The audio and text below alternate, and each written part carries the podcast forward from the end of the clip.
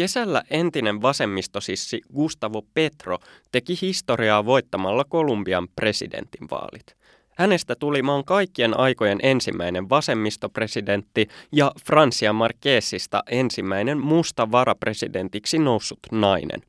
Miksi kolumbialaiset valitsivat entisen kapinallisen johtajakseen ja mitä se tarkoittaa maassa, jossa on käyty vuosikymmeniä repivää sisällissotaa? Ulkopoliittista. Minä olen ollut aina sitä mieltä, että ei penniäkään kellekään. The young people of the world. Wir haben so vieles geschafft. Wir schaffen das. China. And we had the most beautiful piece of chocolate cake that you've ever seen. There is one message. Human rights are women's rights, and women's rights are human rights. Minullakin on sananvapaus. The ulkopoliittista. Parempaa ulkopoliittista keskustelua. Tänään The Ulkopoliittista podcastissa puhutaan Kolumbiasta. Maan tuore presidentti haluaisi myös uudistaa huumepolitiikkaa. Kysymme, mitä käy huumeiden vastaiselle sodalle, jos maailman suurin kokainin tuottajamaa muuttaa huumevastaista linjaansa. Vieraina jaksossa ovat Teivo Teivainen, maailmanpolitiikan professori Helsingin yliopistosta ja Maija Salmi, Ylen toimittaja Espanjassa. Jakson juontavat Leonard Wilhelmus ja Sofia Blanco Sekeiros. Eli tosiaan tuota, Gustavo Petro voitti presidentinvaalit kesäkuussa ja aloitti kautensa noin kuukausi sitten.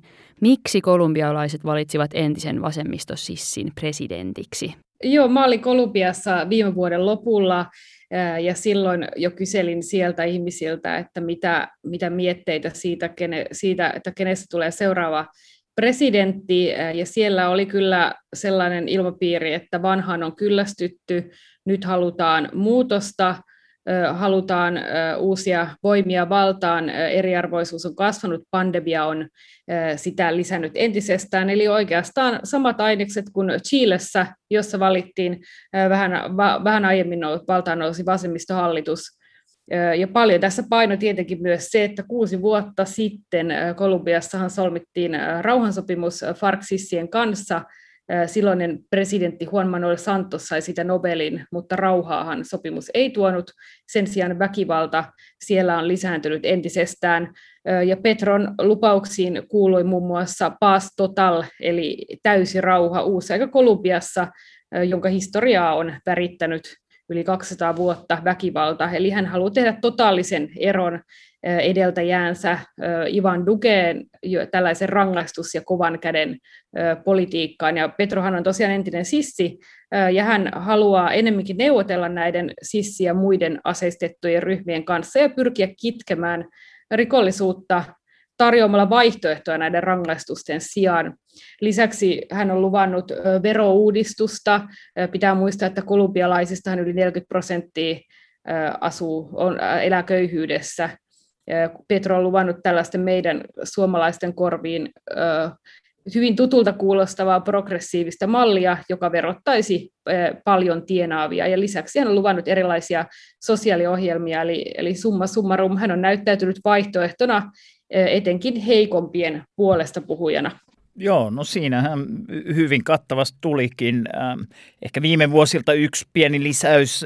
Nämä, siellä on ollut monenlaisia protestiliikkeitä ja niiden tukahduttaminen välillä aika kovalla kädellä, niin siitä taas nousi vähän semmoista ilmapiiriä, semmoista tiukkaa linjaa, tiukkaa protesteja tukahduttavaa linjaa vastaan, mikä on myös yhtäläisyys Chileen, että se oli, se oli tässä yhtenä taustana ja kuten Maija hyvin sanoi, niin siellä haettiin myös vaihtoehtoa. Sehän näkyy että toisella kierroksella oli myöskään se vastaehdokas ei edustanut sitä perinteistä establishmenttia, vaan oli nyt jonkun sortin oikeistopopulistiksi kai kutsuttavissa oleva henkilö. Petron lisäksi kiinnostava ilmiö on ollut Francia Marquez. Hänestä tuli Kolumbia ensimmäinen varapresidentiksi päässyt musta nainen – Maija, äh, sä kirjoitit Ylellä Markeessin tehneen niin sanotusti Sanna Marinit, eli nousseen politiikan superjulkikseksi. Mikä tekee Markeesista niin suositun? Mä kirjoitin tosiaan tämän paljon polemiikkia herättäneen ö, otsikon, otsikon ja, ja tota, tarkoitin siis sillä sitä, että Francia Marquez teki Sanna Marinit sillä tavalla, että hän nousi vaatimattomista oloista politiikan huipulle Kolumbiassa, jossa siis se ei todellakaan ole sama asia kuin tehdä se Suomessa, niin kuin Sanna Marin teki. Kolumbiassahan luokkanousu menee keskimäärin 11 sukupolvea, eli, eli yli 300 vuotta se on aika paljon ja siinä on suuri ero, mutta siinä mielessä Sanna Mar- Marinit, että hän tuli tosi vaatimattomista oloista, niin, ja niin kuin sanoin, että Kolumbiassa vaatimattomat olot ovat toki hiukan erilaiset kuin Suomessa. Mielestäni en myöskään liiottele, jos sanon, että ilman Markesia Petro ei olisi ehkä voittanut. Marques oli ehdottomasti Petron kampanjan kasvot. Hän antoi kasvot marginaaleille, uudelle sukupolvelle. Hän oli Petron kampanjan veturi monessa suhteessa, ja hän kävi kampanjan myös sellaisilla syrjäisillä alueilla, jonne monilla ei olisi ollut mitään asiaa tai halua edes mennä. Hän on äärimmäisen karismaattinen ja asiantunteva henkilö. Hän on 40-vuotias afrokolumbialainen yksinhuoltaja, feministi ja ympäristöaktivisti maassa, joka on luokiteltu maailman vaarallisimmaksi maaksi ympäristöaktivisteille. Ja lisäksi hän on tosiaan tummaihoinen, eli hän nousi politiikan huipulle maassa, niin kuin tuossa jutussa kirjoitan, maassa, jossa sukunimellä, suhteella ja ihon värillä on väliä, eli se oli aikamoinen temppu, ja se tosiaan selittää myös sitä hänen suosiotaan, että hän onnistui antamaan kasvot niille kolumbialaisille ja äänen niille kolumbialaisille, joille sitä normaalisti ei ole ollut. Joo, sehän ehkä kuvastaa sitä yleisempää aaltoa Kolumbiassa ja muualla, että viime vuosina on yhä enemmän nostettu esiin sitä, miten paljon latinalaisessa Amerikassa on afrikkalaistaustaisia ihmisiä. Että sehän on totuttu joskus ajattelemaan, että siellä on niitä valkoisia ja sitten siellä on niitä intiaaneja. Ja, ja sitten on niin joitain paikkoja, jossa on enemmän mustia. Ja, ja tämä on nyt sitten niin kuin muun muassa Kolumbiassa nämä lukumäärät aina vähän hankalia. Onko se nyt noin 10 prosenttia yleensä oletetaan on niin kuin afrokolumbialaistaustaisia. Niin kun seurasin vaan vaikka omassa sosiaalisessa mediassa, niin Facebookissa aika paljon oli tuttujakin siellä presidentin kausien avauksessa ja todella paljon näkyy olevan nimenomaan semmoista niin kuin afrotaustaista väkeä, että sitä juhlittiin kyllä latinalaisessa Amerikassa laajemminkin tätä Francia Marquesin niin kuin varapresidentiksi tuloa. Tämä on ehkä vähän tyhmä kysymys, mutta tota, ää, kun nyt on viime vuosina näkynyt tällaista, tällaista ikään kuin on ehkä viime vuosina näkynyt nyt vähän enemmän semmoista, että nuorehkot naiset nimenomaan usein jotain niin kuin marginaalia edustavat naiset alkaa päästä ja tekee niin kuin läpimurtoja politiikassa. Yhdysvalloissa tietysti Alexandria Ocasio-Cortez on varmaan tämmöinen niin kuin, niin kuin tyyppiesimerkki. Niin voiko tätä Markesin nousua jollain tapaa asettaa niin kuin tähän jatkumoksi vai, vai ei oikeastaan? Että siinä on oikeastaan kyse eri asioista. Kyllä, mun mielestä jossain määrin se vähän niin kuin liittyy siihen ja kyllä nämä kaikki nämä niin kuin on Black Lives Matter ja sitten sen niin kuin eri ilmentymismuodot nyt ihan viimeksi vaikka siinä Karibialla ja Kolumbiastahan osa on vähän niin kuin Karibiaa, niin, niin ää, näissä kun kuningatar Elisabeth kuoli, niin on nostettu aika paljon esille kaikkia semmoisia niin mustien oikeusliikkeen vaatimuksia, korvauksia orjuudesta ja kolonialismin perintöä ja tämmöistä, että kyllä se siellä niin kuin elää ja kyllä mä näen, että se vähän niin kuin oli osa kytköksissä tähän. Ja sitten ehkä näkyy myös se latinalaisessakin Amerikassa vähän myöhemmin alkanut feminismin nousu, mikä alkoi oikeastaan Argentiinasta, niin mun mielestä tässä niin kuin myös näkyy se, miten, miten feminismi, feminismin nousu tai miten feminismi on levinnyt siellä ja miten naiset alkaa saamaan myös hyvinkin tällaisella macho-mantereella enemmän jalansia ihan kaikessa ja, ja naisten oikeudet puhuttaa enemmän. Eli, eli myös mun mielestä siinä näkyy Markesin nousussa näkyy myös feminismin nousu latinalaisessa Amerikassa. Mun mielestä kiinnostavaa oli myös, mä näin jossain kohtaa sellaisen videopätkän, missä Marques puhui Buenos Airesissa ja siellä oli täyssali ja ne vaan niin kuin ei lopettanut sitä hurraa huutamista ja suosion osoituksia. Se oli kuitenkin Argentiinassa, että selkeästi myös niin kuin laajempi ilmiö. Mutta ähm, jos palataan vielä tuonne Kolumbiaan, niin mitä Kolumbiassa oikeastaan tarkoittaa vasemmistolaisuus? Tämä on kuitenkin historiallinen vaalivoitto. Ja miten sitten Petron ja Marquezin poliittinen ohjelma oikeastaan sopii tähän kolumbialaiseen vasemmiston historiaan? Kolumbiashan vasemmistoa on ehkä enemmän kuin monessa muussa maassa leimannut se, että siellä – 1950-luvulta alkaen ja etenkin 1960-luvulta alkaen sitten ollut aseellista taistelua käyviä ryhmiä ja sitten se niin kuin vasemmistolaisuus on kytkeytynyt jossain määrin niihin, että on ollut kuuluisin aseellista taistelua käyvä ryhmä FARC, jolla on ollut tietynlainen kytkös Kolumbian kommunistiseen puolueeseen, siis tähän niin kuin neuvost, perinteisesti neuvostomyönteiseen kommunistiseen puolueeseen. Ja sitten on ollut erilaisia maolaisia ryhmiä. Ja, ja äh, sitten on niin kuin vaikkapa se ryhmä M19, johon Gustavo Petro nuorukaisena ja vähän, vähän sitten vanhempanakin sen jälkeen, kun aset oli laskettu, kytkeytyi, joka taas on ideologisesti ihan toisenlainen porukka. Että tässä menee nyt, kun on puhuttu näistä rauhansopimuksista ja muista, niin niitä käydään näiden niin kuin perinteisesti joko neuvostohenkistä marksismi, leninismiä perinteisesti lähennä olleiden tai maolaista meininkiä perinteisesti lähellä olevien sissiporukoiden kanssa. Ja ehkä joskus vähän unohtunut, että Gustavo Petro tulee, ne oli sellaisia nuoria nationalisteja, joille ei ollut mitään niin kuin marksilais-leniniläistä taustaa, vaan tavoittelivat jotain vähän niin kuin muun, muun tyyppisiä asioita.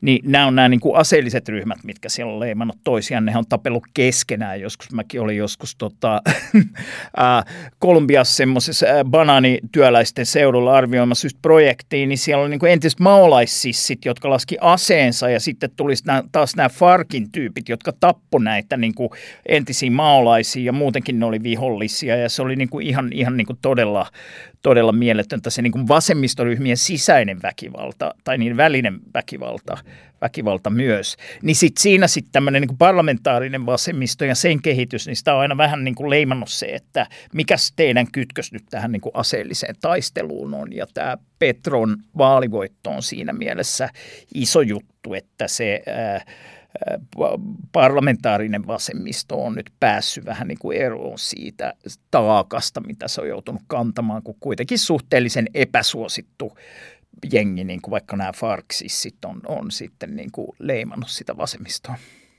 Joo, mun piti vielä lisätä tähän se, että silloin kun mä olin tuolla tosiaan Kolumbiassa nyt viimeksi viime vuoden lopussa, niin tuntui, että siellä monet olivat hyvin peloissaan siitä, että mitä tapahtuu taloudelle, jos Petro nousee valtaan. Ja ainakin näin huoliin Petro on yrittänyt vastata sillä, että jos miettii vaikka tätä talousministeriä, hän nimitti siis Jose Antonio Campon, joka on kansainvälisestikin tunnettu ja arvostettu ekonomisti, toiminut muun muassa professorina Kolumbian yliopistossa Jenkeissä, niin, niin hänen valinta, valinnoissaan kuitenkin näkyy ehkä tällainen maltillinen linja siinä mielessä ja halu tehdä pesäeroa esimerkiksi Nicaraguan ja sitten Venezuelan kaltaisiin vasemmistolaisiin tai voiko edes sanoa vasemmistolaisiin, mutta diktatuureihin tai totalitaristisiin hallintojen, hallintoihin. Et ennemminkin hän on ollut tämmöinen Chilen Boricin linjan, linjan kanssa samaa mieltä. Eli hän on yrittänyt ainakin kampanjassaan ottaa tämmöisen maltillisemman linjan. Joo, Petrohan itse usein korosti, että eurooppalaisittain ajateltuna hän olisi siellä niin kuin aika kes- keskustaa lähellä oleva oleva henkilö. Ja tosiaan tämä Jose Antonio Campo, tämä valtiovarainministeri, mäkin on tavannut jo, jo, joskus ollut samoissa seminaareissa ja näin, niin on arvostettu, on niin kuin YK-pääsihteerien kanssa pyörinyt ja tämmöinen toi sitä, hänen nimityksensä toi siihen uskottavuutta. Ja Jose Antonio Campohan on puoluepoliittisesti ollut vasemmiston ulkopuolella myös.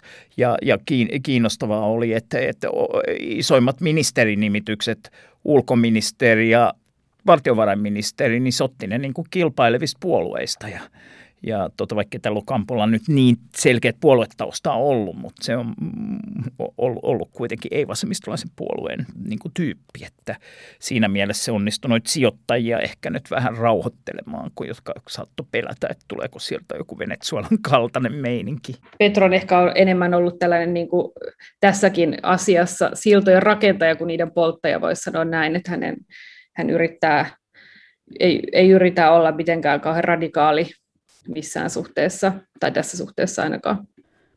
No miten sitten tämä kaksikon Petron ja Marquezin äh, hallituskausi on alkanut? Miltä se on nyt näyttänyt viimeisen parin kuukauden aikana?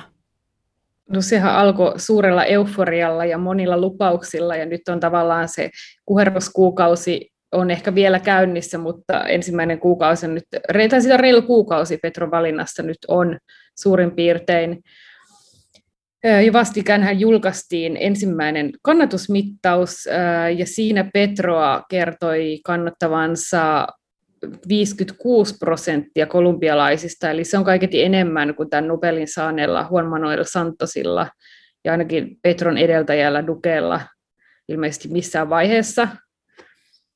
Eli se on aika, aika paljon. Tietty ollaan tosiaan vielä hyvinkin alussa, mutta ainakin ihmisillä on suuret toiveet – ja Petro on tehnyt myös muutoksia ulkopolitiikassa, eli vaikka hän halusi kampanjassa tehdä suurta pesäeroa Venezuelan politiikkaan, niin hän on palauttanut kuitenkin diplomaattisuhteet Venezuelaan, jota hallitsee siis Nicolas Maduro hyvinkin itsevaltian elkein.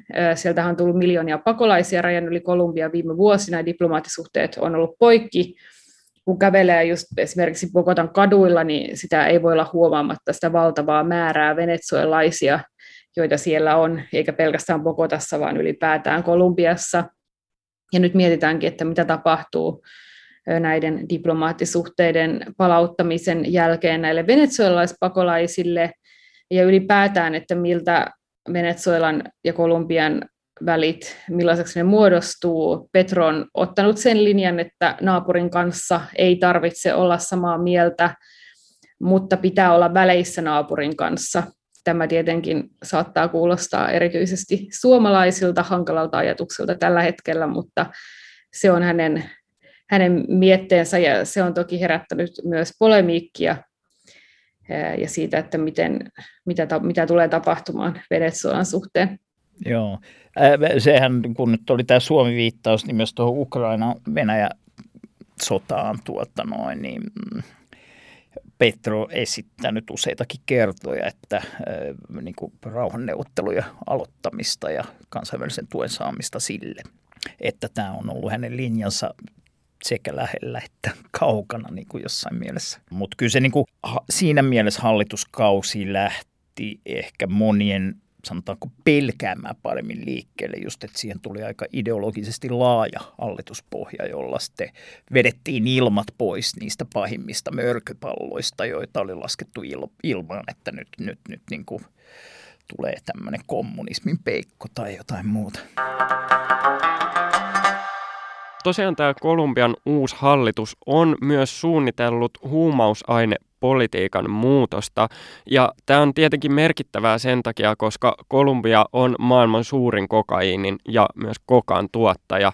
Ähm, aiemmat hallituksethan on siellä ollut hyvinkin tällaisen nollatoleranssin kannalla kokaiinituotannen suhteen, eli siihen on suhtauduttu erittäin kielteisesti. Mitä yhteiskunnallisia seurauksia kokaiinin tuotannolla on Kolumbiassa? Kerrataan sitä tähän alkuun.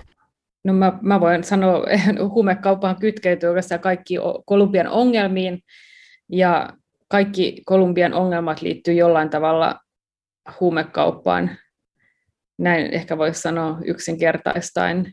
Eli, eli huumekauppa liittyy, Kolumbiasta on niin mahdoton puhua ilman sitä huumekauppaa. Se liittyy niin kuin kaikkeen ja, koka, ja kokaini bisneksen lonkerot ulottuu kaikkiin yhteiskuntaluokkiin. Sehän nyt on Kolumbian ja koko maailman kannattavampia bisneksiä, ja miksi se on sitä, niin se on sitä, koska se on laitonta. Ja ehkä tämä huume kysymys peittää myös alleen monia muita asioita tällä hetkellä nyt, jos miettii vaikka ilmastonmuutoksen ja sen, että paljonko sademetsää kaatuu tälläkin hetkellä kokapeltojen tieltä, niin tällaisia kysymyksiä ei ehkä ole edes voitu kahdesti, tai siis totta kai niitä on mietitty, mutta siis huumekaupalla on ollut keskeinen rooli, sillä on keskeinen rooli kaikessa pahassa, mitä Kolumbiassa on, on tapahtunut. Aloitetaan vaikka tästä sisällissodasta, niin, joka kesti siis yli 50 vuotta. Joo, kyllä. Tokihan sisällissodan käynnistymisellä oli muitakin syitä, että se huume teema ehkä siihen tuli sitten niin kuin enemmän kietoutu siinä vuosikymmenten varrella sisään, mutta ei mulla nyt on kauheasti lisättävää. Ehkä, ehkä semmoinen, että use, usein niin kuin Kolumbiasta on semmoisia mielikuvia ollut tässä viime vuosikymmeninä, joita kenties nämä Pablo Escobarista, en nyt muista kuinka monta eri niin kuin jotain Netflix-tyyppistä sarjaa on, mä en aina niin, jonkun maan katsonut, mutta niitä on vaikka kuin paljon, niin tämä niin kuin tämmöinen narkovaltio ja kaikki on niin kuin yhtä niin kuin semmoista niin kuin huumekauppiaiden pyörittämää meininkiä.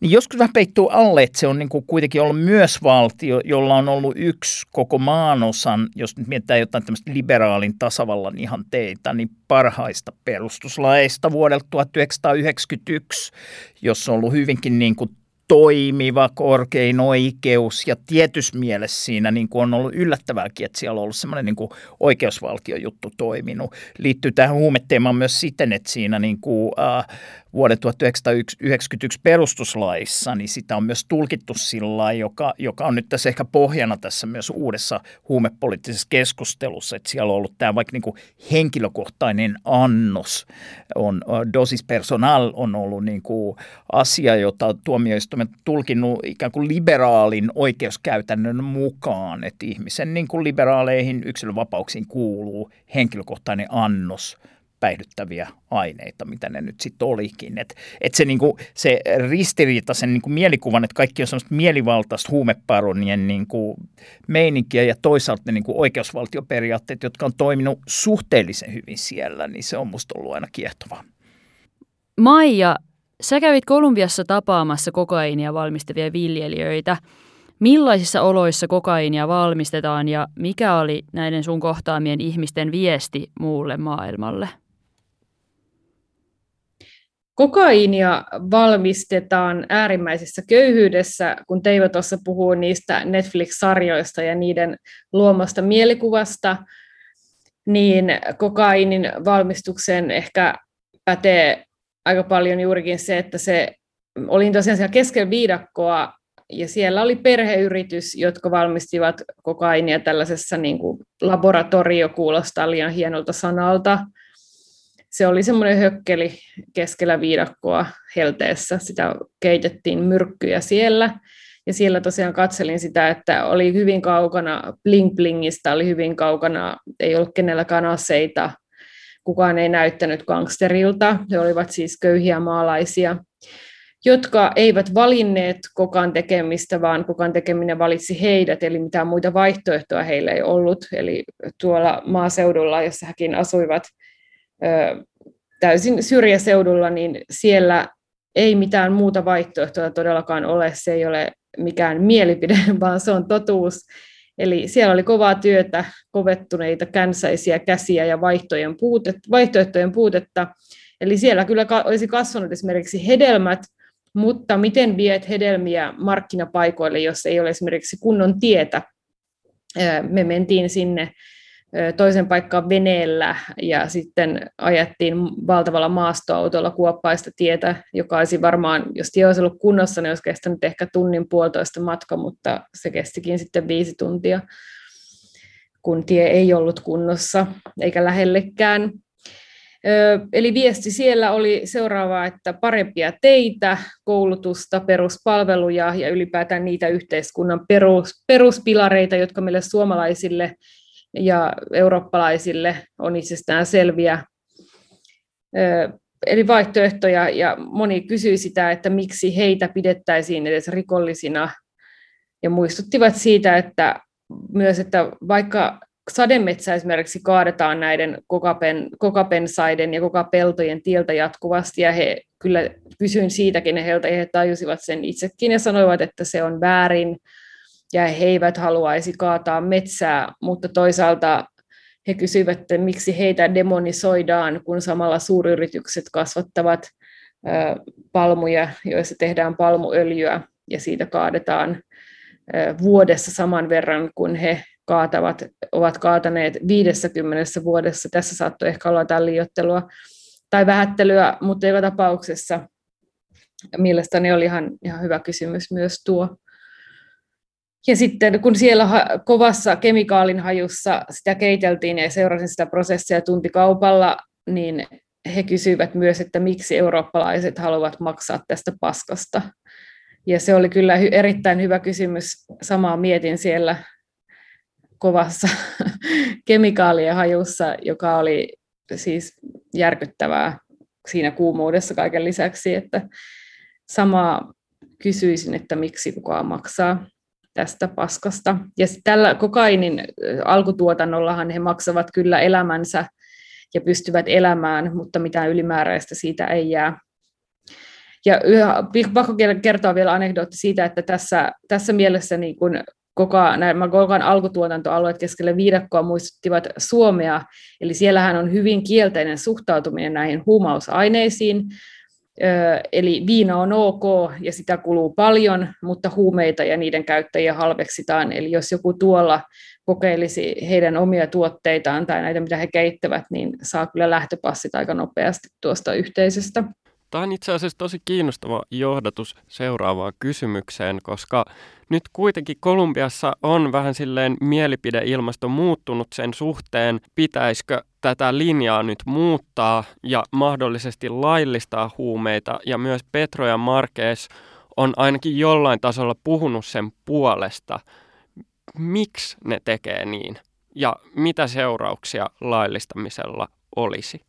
No tavallaan se on osa semmoista latinalaisessa Amerikassa laajemmin ja ehkä maailmassakin, myös Euroopassa niin kuin voimistunutta tietoisuutta siitä, että se niin sanottu huumeiden vastainen sota ei ole tuottanut niitä tuloksia, joita sillä on tavoiteltu. Eli semmoinen yhtäältä kieltolaki ja toisaalta siihen yhdistetty voimakas repressiivinen toiminta, niin kuin poliisi, armeija, näin, niin se nyt sitten ei ole niin ratkaissut tätä ongelmaa niin eh, siinä mielessä se on ollut, ollut niin kuin ilmassa muuallakin ja sen, niiden niin kuin Petron hallituksen ajatukset tästä sopii aika hyvin siihen, mitä nyt Latinalaisessa Amerikassa on joissain muissakin paikoissa.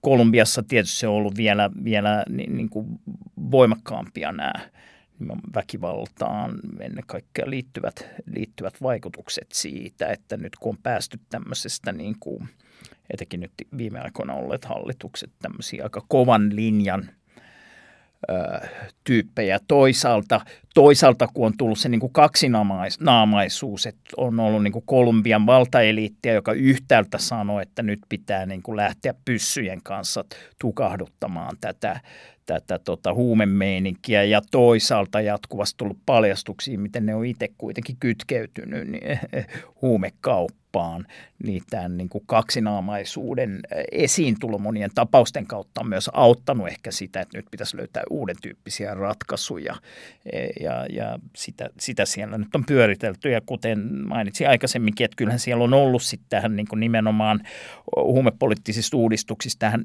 dekriminalisaatiopuoleen, niin sehän on Kolumbiassa niin kuin käytön dekriminalisaatio tietyssä mielessä tapahtunut jo vuoden 1991 perustuslain aiempien tulkintojen kautta tiettyyn määrään asti, mutta pidemmälle meneviä muutoksia myös tuotannon niin kuin, ja jakelun suhteen, niin siellä nyt ollaan hakemassa. Mitä sä Maija ajattelet? Mitä, mitä sä luulet, että siitä voisi seurata? Näet sä, että se voisi olla askel oikein, oikeaan suuntaan, jos, jos siellä lähdettäisiin laillistaa kokan tuotantoa? Niin, hyvä kysymys ehkä se kuulostaa vielä tai tuntuu sellaiselta utopialta, mutta tota, niin kuin ei oikeastaan lisättävää tuohon, mitä Teijo sanoi, että, että on Kolumbiassa ja vähän muuallakin onneksi, tai pikkuhiljaa on alettu huomaamaan, että huumeiden vastainen sota on epäonnistunut pahasti.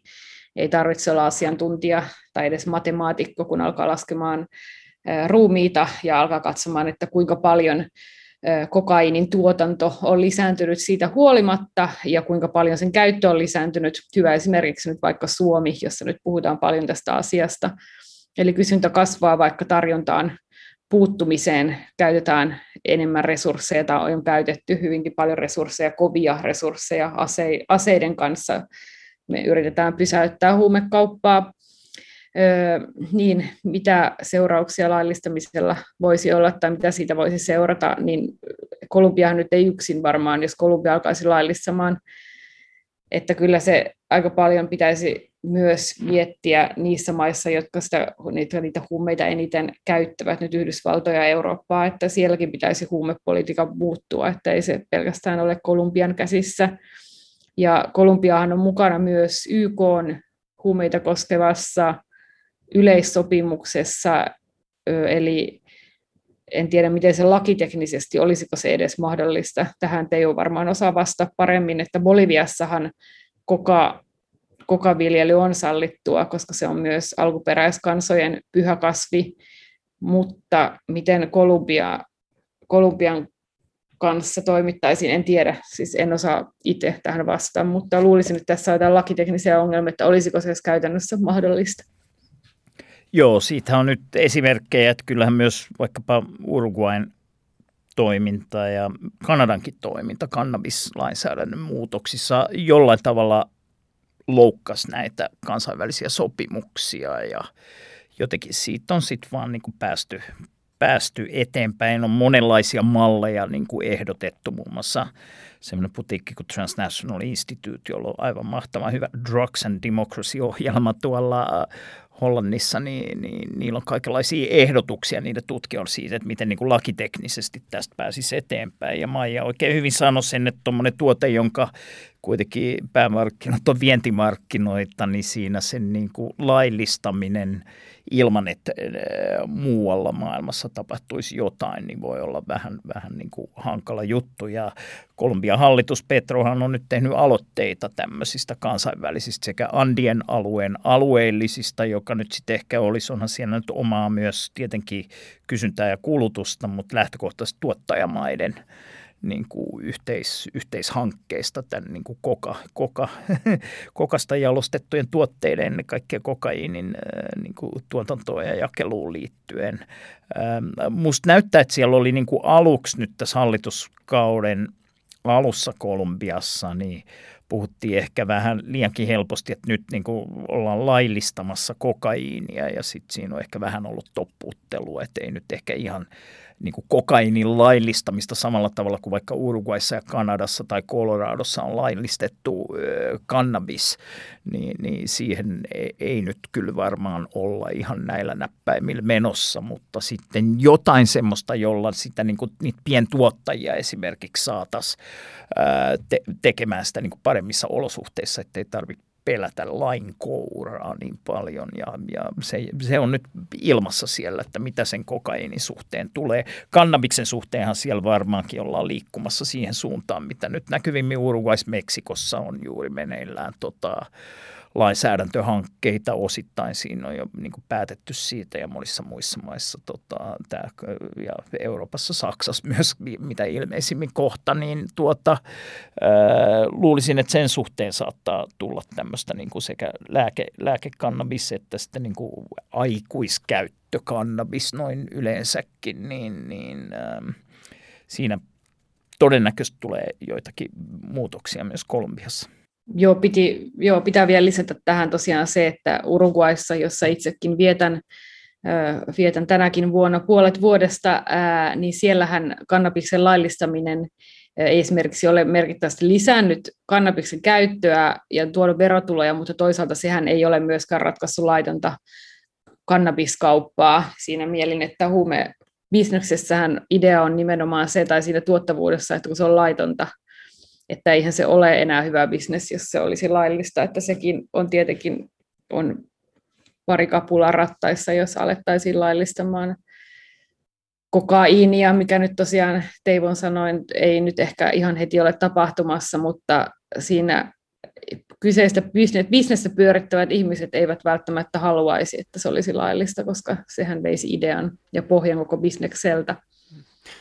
Tästä teillä tuli jo hyvin niin kuin esimerkkejä siitä, että miten tämä ei ole vaan kolumbialainen ilmiö, mutta jos vielä heittää tällaisen ähm, ennustajakysymyksen, niin uskotteko te, että huumeiden vastainen sota tulee tässä lähitulevaisuudessa Amerikan mantereella hiipumaan ja ehkä päättymään kokonaan?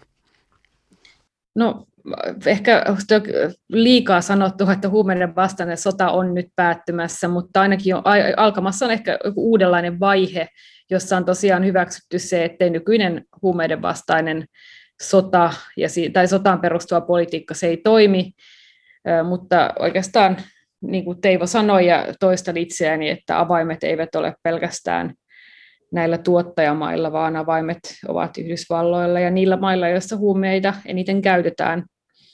Ja tosiaan se, että niin kauan huumeet on laittomia, ne on äärimmäisen hyvä bisnes, mutta joku suunnanmuutos on tapahtumassa, eikä pelkästään Amerikan mantereella, vaan niin kuin Teivo sanoi ja ollaan tässä puhuttu, niin ylipäätään maailmassa marihuana laillistetaan varmasti Euroopan maissa, monissa Euroopan maissa lähitulevaisuudessa ja ja ylipäätään puhutaan siitä, että onko oikein rangaista huumeiden käyttäjiä, onko, onko tämä rangaistuksiin perustuva politiikka ylipäätään, onko siinä järkeä, jos puhutaan tuottajista tai huumeiden käyttäjistä, niin joku suunnanmuutos selkeästi on käynnissä ja menossa. Joo. Latinalaisessa Amerikassahan se mielletään usein niin, että se on ikään kuin Yhdysvaltojen lanseeraama asia, tämä huumeiden vastainen sota. Ja nyt kun ehkä kuitenkin latinalainen Amerikka vähän vähemmän näyttäytyy Yhdysvaltojen takapihana ja puhutaan tämmöistä, niin kuin, että onko nyt tämä kuuluisa Monroe-doktriini niin kuin Amerikka, amerikkalaisille, latinalainen Amerikka amerikkalaisille, onko se nyt tien, tiensä päässä ja ei se nyt varmaan ihan kokonaan ole, mutta on heikentynyt. Niin samalla hyvä muistaa, että kun tässä on näitä mainittuja, Sofiakin mainitsi tämän YK, YK nämä sopimukset ja, ja tot, tuota, ja Maija myös, niin tuota, että siellä se ei ole kuitenkaan pelkästään Yhdysvallat, että sitten me aletaan katsoa maailmalla, on niin kuin Singapore ja on Filippiinä ja monia Afrikan maita ja lähi maita, joilla voi olla hyvinkin tiukka niin kuin linja, linja näissä, että ei piiruakaan mihinkään niin kuin huumemyönteiseksi miellettyyn suuntaan. Ja sitten on niin kuin semmoisia samaa ryhmää vähän niin kuin kuuluvia maita kuin, niin kuin vaikka Ruotsi ja osittain Suomi, jotka edustaa myös tätä niin kuin viime kädessä kuitenkin kieltolakeja ja vähän niin kuin tämmöistä, e, e, jos nyt vähän kärjistää, niin ehkä kuitenkin sitä niin kuin vanhan kantaista huumeiden vastaisen sodan kieltolakilinjaa, että siellä kyllä varmasti Suomella ja etenkin Ruotsilla on myös peiliin katsomisen paikka, että minkälaisia linjauksia siellä niin kuin YKssa tuetaan, että et, et, et se niinku, ne, niiden niinku muutosten hakeminen siellä siellä tota noin, niin ei, ei ole helppoa, mutta kyllä mä uskon vähän niin kuin Maijakin sanoi, että siihen suuntaan ollaan menossa. Ehkä ihan anekdoottina tästä, että muista kun Kolumbiassa oli, ei anteeksi, kun Boliviassa oli tämä äsken mainittu, että kun siellä haettiin sitä, että koka Koka, Kokalle pitäisi saada semmoinen erityistatus. Niin muista, kun Ruotsi äänesti sitä vastaan. Sitten mä olin Ruotsin, niin kuin Bolivias vaikka niin kuin Ruotsin edustajille siellä, että hetken, teillä on nuuskan kanssa ihan sama homma täällä, että saitte Euroopan unionissa nuuskan ja sitten niin kuin näin, että tulee erityiskohtelu, nyt Bolivia hakee, sen tietenkään täysin sama, on niin kuin jotain samaa, nyt äänestätte vastaan ja no joo, mutta kun huumeet on pahasta ja näin. Kiinnostavasti, kun tuli tämä kannabishomma, niin sitten taas Bolivia äänesti näitä niin kuin kannabiksen liberalisointilakeja vastaan. Vähän niin kuin, että meillä on tämä pyhä kokalehti, mutta ei me mitään hippien niin kuin kannabisjuttuja lähetä tukemaan. Että se niin kuin huumepolitiikan eri aallot, niin ne, ne, ne niin kuin ei aina mene ihan yksi yhteen ja siinä voi olla semmoisia vähän niin kuin omituisia, omituisia omituisia ja epäjohdonmukaiselta kuulostavia linjauksia myös yksittäisillä valtioilla, että vaikka näyttää, että nyt se niin kuin, äh, huumepolitiikan suuri linja on muuttumassa sinne liberaalimpaan suuntaan, niin kuin itse uskon, että latinalaisessa Amerikassa on, ja niin kuin Maija hyvin sanokin, niin, niin siinä se ei kuitenkaan ole ihan niin yksi äh, ulotteista se niin kuin liike sitä kohti. Joo, hyvä anekdootti tuo, että ruotsalaiset ja bolivialaiset sitten jotenkin biifaa näistä asioista, niin se on kyllä hupaisaa. Entä mikä merkitys Kolumbian vasemmiston nousulla on koko sit mantereelle latinalaiselle Amerikalle? Voiko sieltä tapahtua jotain semmoisia he, heijastuksia tai semmoisia, semmoista aaltoliikettä kohti muita, muita maita latinalaisessa Amerikassa?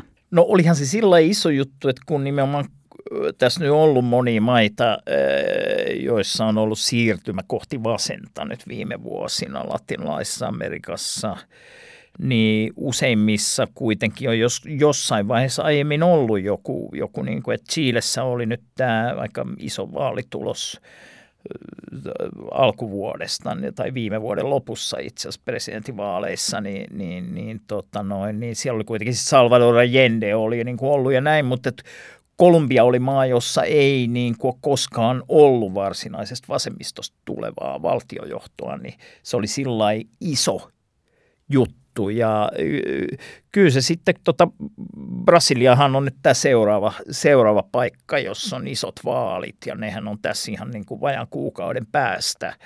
Ja kyllä se siellä oli, niin kuin, että Petro ensin ja Lula kohta ja niin kuin Brasilia nyt niin iso paikka, että siellä nyt ei tällä hetkellä kauheasti Kolumbian kohti katella, kun käydään vaalikampanjoita, että niillä on ihan omia, omat meiningit siellä, mutta kyllä se on niin kuin innostanut ehkä. Ja kyllä se sitten saattaa joillekin äänestäjillekin tuoda, että okei nyt tämä meidän maanosa on taas muuttunut semmoiseksi, että tuolla on niin kuin ton tyyppisiä hallituksia tuolla, niin se voi lisätä yksittäisen ehdokkaan uskottavuutta, jos hän voi sanoa, että valitkaa minut, niin mulla on niin kuin paremmat välit näihin nyt maanosassa vallilla oleviin tahoihin. Niin, niin ajattelen myös, että jos Brasiliassa nyt Lula voittaa, niin, niin vasemmiston, vasemmistolla on enemmän valtaa latinalais-Amerikassa kuin missään muualla mantereella. Ja, ja miten se sitten, näkyykö se sitten esimerkiksi maiden välisen yhteistyön lisääntymisenä ja ylipäätään niin kuin tällaisen latinalaisen Amerikan jonkinlaisen itsetunnon vahvistumisena ja siitä, että Yhdysvaltojen rooli siellä on viime vuosina pienentynyt, toisaalta Kiinan rooli on suurentunut, että mitä tapahtuu sitten näille suurvaltasuhteille. Kyllä, juuri näin, että silloin puhuttiin vuosituhannen ensimmäisen vuosikymmenen aikana tästä niin kuin vaaleanpunaisesta allosta Etelä-Amerikassa ja näin, niin nythän se, etenkin kun Meksikossakin nyt on jollain tavalla vasemmalle kallellaan luokiteltavissa oleva hallitus, niin nyt jos Brasiliassa tosiaan Lula voittaa vaalit, niin kuin useimmat gallupit ennustaa, niin, niin sitten on uuden tyyppinen tilanne kyllä. Mikä teidän mielestä selittää sitä, että nyt tämmöinen uusi vasemmistolainen liikehdintä on nosteessa niin monessa maassa samaan aikaan, nimenomaan latinalaisessa Amerikassa? Ehkä se selittyy sillä, miksi Ruotsissa voittaa Ruotsin demokraatit tai että ehkä latinalaisessa Amerikassa etsitään vastauksia vasemmalta, kuin Euroopassa ehkä etsitään äärioikealta niihin ongelmiin ja kysymyksiin ja eriarvoisuuteen ja että ollaan pettyneitä sellaiseen neoliberaaliin politiikkaan, joka siellä on ollut, Kolumbia nyt hyvänä esimerkkinä. Eli halutaan muutosta ja niitä, sitä vasemmisto on tarjonnut näissä maissa, joissa se on nyt valtaan noussut. Chile esimerkkinä, suurena esimerkkinä ja nyt Kolumbia ja mitä tapahtuu sitten Brasiliassa. Joo, ja, ja varmaan siinä on vähän tämä Yhdysvaltojen valta-aseman heikentyminen myös, että että osalle äänestäjistä voi olla, että se myös näyttäytyy niin, että nyt ei ole niin tärkeää, että vaikka Kolumbiassa, niin että nyt pitää olla semmoinen presidentti, joka mahdollisimman hyvin pystyy mielistelemään Yhdysvaltoja, kun on niin kuin nähty, nähty, että se ei välttämättä ole ihan niin tärkeää kuin aiemmin ajateltu ja nähty siinä huonoja puolia. Voi olla, että vaikka Donald Trump nyt enää ei ole presidenttinä Yhdysvalloissa, niin hänenkin kautensa sai sitten niin kuin Yhdysvaltojen semmoisen joku suostutteluvoiman heikentymään, että jaaha, jos tuolla on tommosia niin tyyppejä, Donald Trumpia nyt ei kai kauheasti arvostettu Etelä-Amerikassakaan, niin, niin, niin hänkin osaltaan heikensi sitä niin kuin Yhdysvaltojen vetovoimaa ja sitä myötä Kolumbian kaltaisissa maissa sen option houkuttelevuutta, että pitää e, ensisijaisesti ajatella, että joku ehdokas miellyttää Yhdysvaltoja. Ja näähän on sitten toisaalta nämä niin kuin Chilessä ja Brasiliassakin ja Kolumbiassa, että ne ei ole ne ei ole sen tyyppistä vanhaa vasemmistoa ja, ja ei myöskään Yhdysvaltojen suhteessaan niin kuin samantyyppistä antiimperialistista linjaa tai suhteessa yritystoimintaan kuin aiemmat. Ja näissä kaikissa kolmessa mainitussa maassa vasemmiston puheeseen ja sävyihin tullut niin kuin tätä niin kuin vaikka feminismiä ja alkuperäiskansojen tai afrikkalaistaustojen oikeuksia sillä vähän uudella tavalla, että se ei ole se – samatuppinen vanha vasemmisto, joka sitten ehkä kuitenkin tuolla etenkin Nicaraguassa ja Venezuelassa sitten on, on niin kuin änky, änkyrä siipenä ja semmoisena, jossa sitten myöskään niin kuin vaikka naisten oikeudet tai vähemmistöjen oikeudet olisi, ne ei, ne ei ole samalla tavalla siinä, siinä esillä.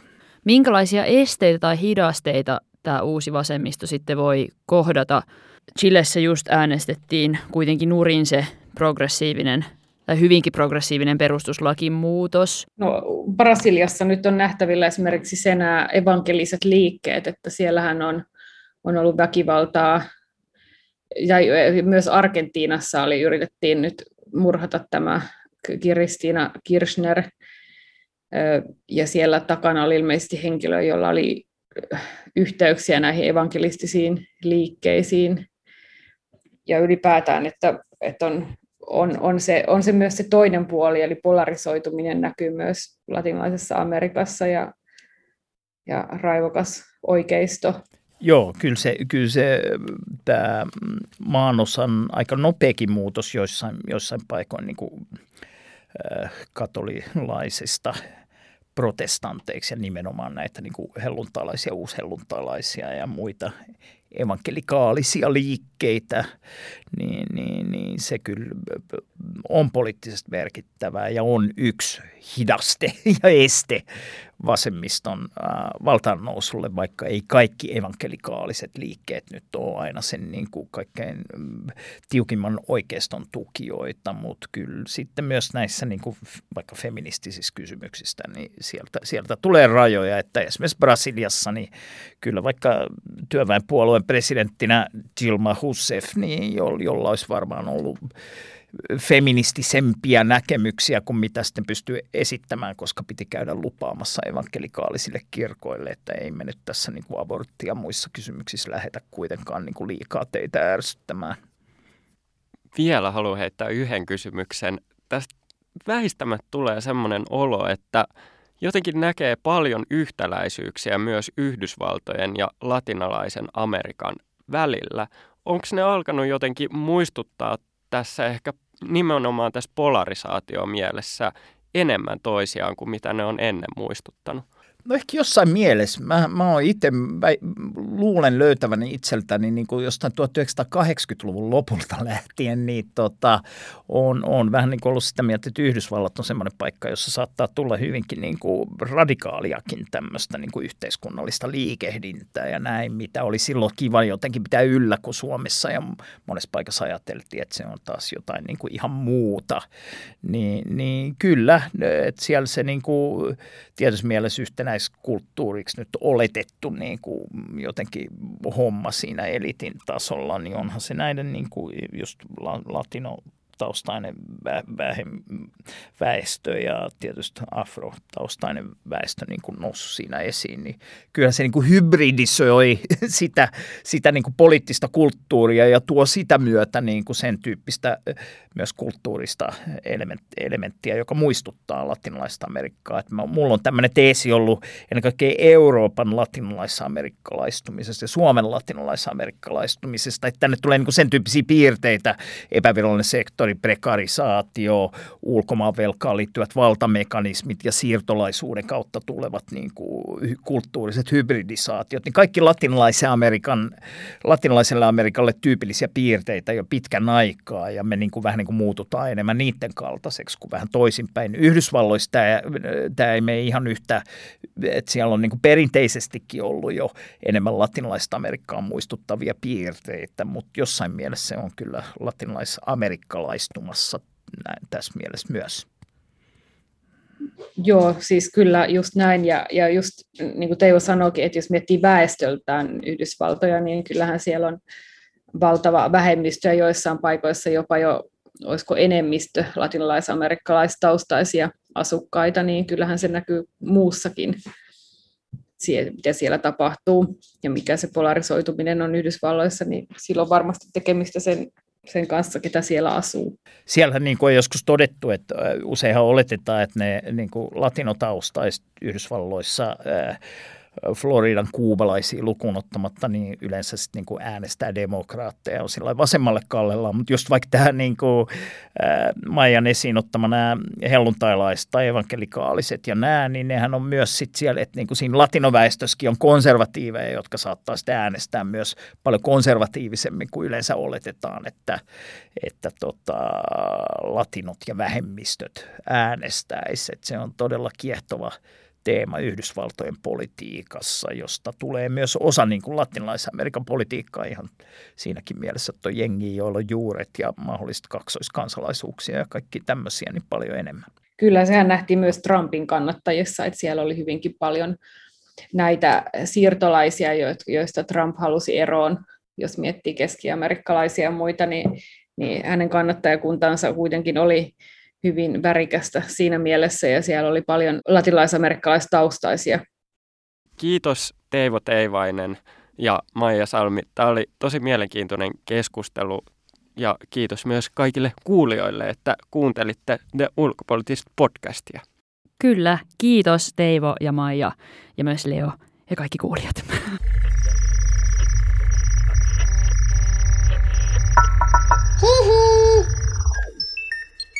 Jakso.fi